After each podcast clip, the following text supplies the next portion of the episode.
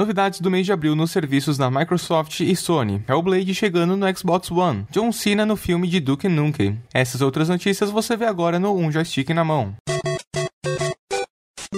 Olá gamers, bem-vindos a mais um update semanal do Um Joystick na Mão, o programa semanal que vai te atualizar com as principais notícias sobre o mundo dos games. Se inscrevam no canal, ativem as notificações e nos sigam nas nossas redes sociais. Eu sou o Victor Zelada e começamos a falar sobre a chegada de Hellblade ao Xbox One. A Ninja Fury confirmou no último fim de semana que Hellblade Senua's Sacrifice está a caminho do Xbox One e não deve demorar muito a chegar ao console. Com melhorias que tiram proveito do hardware aprimorado do Xbox One X, o game chega à plataforma da Microsoft Microsoft no dia 11 de abril. Segundo a desenvolvedora, a nova versão do jogo vai trazer três modos diferentes para o jogador escolher. Enquanto no modo Enhanced Visuals haverá mais detalhes e efeitos especiais, a opção High Frame Rate assegurar que tudo vai rodar a 60 quadros por segundo constantes. Por fim, a opção High Resolution vai permitir que o jogo rode em resoluções dinâmicas que chegam ao 4K. Claro, isso se você tiver uma TV 4K. A versão Xbox One de Hellblade Senua's Sacrifice já está disponível em pré-venda na Xbox Store pelo preço sugerido de R$ 59,00 até a data de lançamento. O game tem desconto de 10% e está sendo vendido por R$ 53,10. Segundo a Ninja Fury, o valor reduzido é uma forma de compensar os donos da plataforma pelo tempo extra que eles tiveram que esperar pelo lançamento. Lançado originalmente em agosto de 2017, Hellblade foi muito elogiado pela atuação de sua atriz principal e por tratar de temas delicados relacionados a doenças mentais. O game já está disponível para PlayStation 4 e PC, tendo acumulado diversos elogios em premiações como The Game Awards por seu conteúdo. E aí, o que achou da inclusão de Hellblade no console da Microsoft? Nos diga nos comentários e nas redes sociais.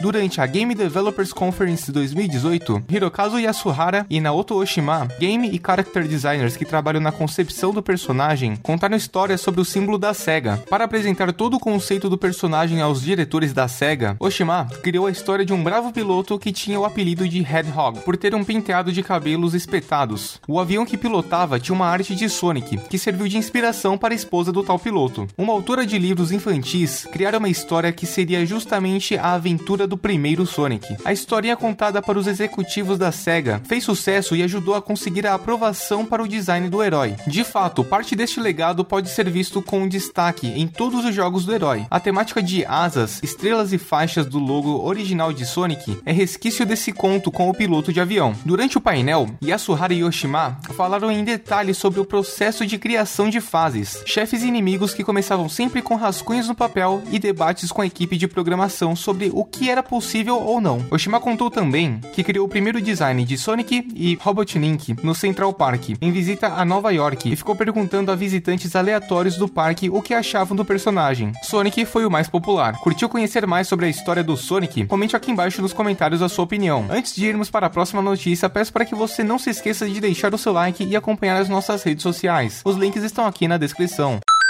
Na Game Developer Conference 2018, o diretor criativo de PlayerUnknown's Battlegrounds, Brandon Greene, mostrou os primeiros relances do novo mapa do jogo. Ao contrário do que aconteceu com as arenas anteriores, o novo cenário tem tamanho reduzido e vai ser utilizado para partidas rápidas entre times formados por quatro jogadores. A nova ilha é uma área florestal com um rio atravessando o mapa verticalmente. Greene mostrou um lago azul e uma imagem aérea do pequeno vilarejo. Ainda segundo Greene, o novo cenário ainda está sendo construído e alguns detalhes devem mudar até ele chegar ao game. Ele explica que o tamanho reduzido é proposital, já que ele quer ver partidas mais intensas, algo que será possível graças à existência de uma quantidade menor de locais para se esconder. Até o momento não está claro quando o novo mapa deve chegar oficialmente a PlayerUnknown's Battlegrounds, mas este não deve ser o único cenário novo que o game vai ganhar. A PUBG Corp, empresa criada para lidar diretamente com o jogo, prometeu que vai trazer mais locais e outras atualizações ao game em ritmo mais rápido do que no passado passado, garantindo que os jogadores sempre vão ter conteúdos novos para experimentar. Gostou do novo mapa do PUBG? Nos diga a sua opinião nos comentários.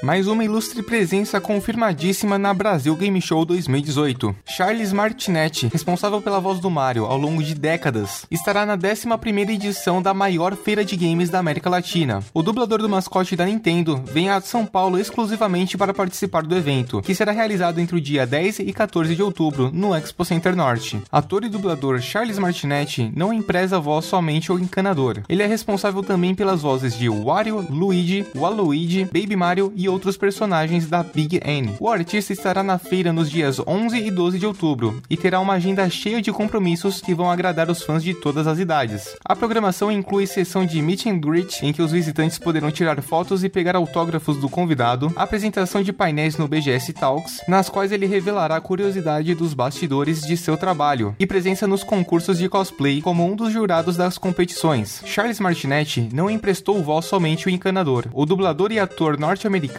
também prestou sua voz para outros personagens da franquia da Nintendo, entre eles Luigi Wario, Waluigi, Baby Mario e Baby Luigi. A última vez que Martinetti dublou o encanador bigodudo foi em Super Mario Odyssey, lançado em 2017 para Nintendo Switch. Daniel Pezina, ator e especialista em artes marciais, que interpretou alguns dos principais personagens de Mortal Kombat, é outro convidado da BGS 2018. O evento também deve contar com a presença de Howard Scott Warshaw, responsável por diversos títulos famosos lançados no Atari. Ainda não garantiu seu ingresso para a BGS? Clique no link na descrição para adquirir. Veja o recado que Charles Martinetti deixou no vídeo da descrição. A Microsoft divulgou os jogos que serão adicionados ao catálogo do Xbox Game Pass em abril. Seguindo a tradição de cada mês, oito novos títulos serão disponibilizados aos assinantes. Sem delongas, os nomes são os seguintes: Robocraft Infinity, multiplayer de robôs que será lançado no dia 11 vai estrear no serviço, Cities Skyline, The Hunter Call of the Wild, Kingdom New Lands, Portal Knights, Cluster Trucks Scarter, Citadel e Late Shift. Hoje, mais de 100 games compõem a biblioteca do Xbox Game Pass. No Brasil, a mensalidade sai por 29,90 e inclui também jogos first party da Microsoft no dia do lançamento. Sea of Thieves, por exemplo, pode ser experimentado dessa forma. Com o Xbox Game Pass, os assinantes recebem acesso a uma listagem crescente com mais de 100 títulos à disposição, que podem ser baixados e jogados a qualquer momento no Xbox One. Também há títulos Play Anywhere, que integram a listagem, permitindo com que eles sejam jogados no Windows 10. O que você achou dos jogos de abril? Comente aqui embaixo na seção de comentários. Veja mais informações no link na descrição. A Microsoft também divulgou os jogos que serão concedidos aos assinantes da Xbox Live Gold no mês de abril de 2018, e a lista está caprichada. Seguindo a tradição de todos os meses, quatro jogos serão disponibilizados para os membros premium do serviço baixarem, sendo dois de Xbox One e outros dois de Xbox 360, todos jogáveis no atual console graças à retrocompatibilidade. Segundo a companhia, a listagem representa uma economia de 120 dólares, o equivalente a R$ 428,93 na cotação do dólar em em 27 de março de 2018 e mais de 4 mil de GameScore para pontuar a sua conta da Xbox Live. Confira a lista para Xbox One: The Witness, disponível nos dias 1 a 30 de abril, Assassin's Creed Syndicate, disponível dos dias 16 de abril a 15 de maio, para Xbox 360, Cars 2, The Video Game, disponível dos dias 1 a 15 de abril, e Dead Space 2, disponível dos dias 16 a 30 de abril. Os quatro jogos são ótimos, inclusive Cars 2 The Video Game, uma das adaptações mais mais legais de um filme da Disney Pixar, excelente para somar uns pontinhos de conquista no seu Game Score. O que você achou da seleção de jogos de abril da Games with Gold? Deixe sua opinião aqui embaixo nos comentários. Quer saber mais sobre os games listados? Confira o link na descrição do vídeo.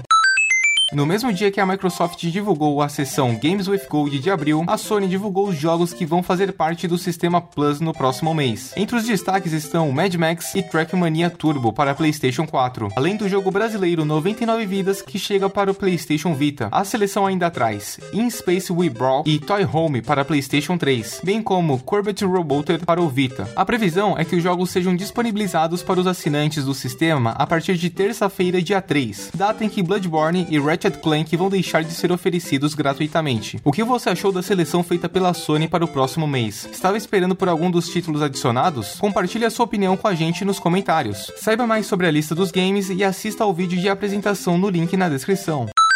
A Tectoy lançou duas versões de um dos consoles mais icônicos da história dos games, o Atari Flashback 8, no clássico design de mesa, e o Atari Flashback portátil, que, como o próprio nome diz, pode ser transportado facilmente e usado em qualquer lugar. Os dois novos modelos de Atari podem ser adquiridos no site da Tectoy pelo preço sugerido de 499 reais e 479 reais, respectivamente. Nas novas versões, a Tectoy, que é a única empresa com a licença oficial dos produtos Atari Flashback para produção produção e comercialização dos consoles da marca no Brasil, atendeu ao pedido dos fãs e trouxe de volta jogos populares da Activision, como Pitfall e River Raid. São 105 games já instalados no console tradicional e 70 títulos no portátil. Além de se destacar pela quantidade de jogos, o Atari Flashback 8 tem o design do console original, com estrutura na cor preta e detalhes simulando madeira. O videogame ainda vem com dois joysticks com fio, saída de áudio e vídeo para conectar à TV e uma embalagem exclusiva da Tectoy com selo comemorativo de 40 anos do Atari 2600. Já o console portátil é a primeira versão móvel lançada da marca Flashback pela Tectoy e uma grande aposta da empresa por sua versatilidade. Fácil de carregar e recheado de clássicos, o videogame conta com uma tela LCD de 2.8 polegadas e entrada para SD card. Tanto o Atari Flashback 8 quanto o Atari Flashback portátil são produzidos na fábrica da Tectoy em Manaus. Mais informações sobre a Tectoy e seus produtos estão disponíveis no site da Tectoy. Manifeste sua opinião nos comentários e nas redes sociais.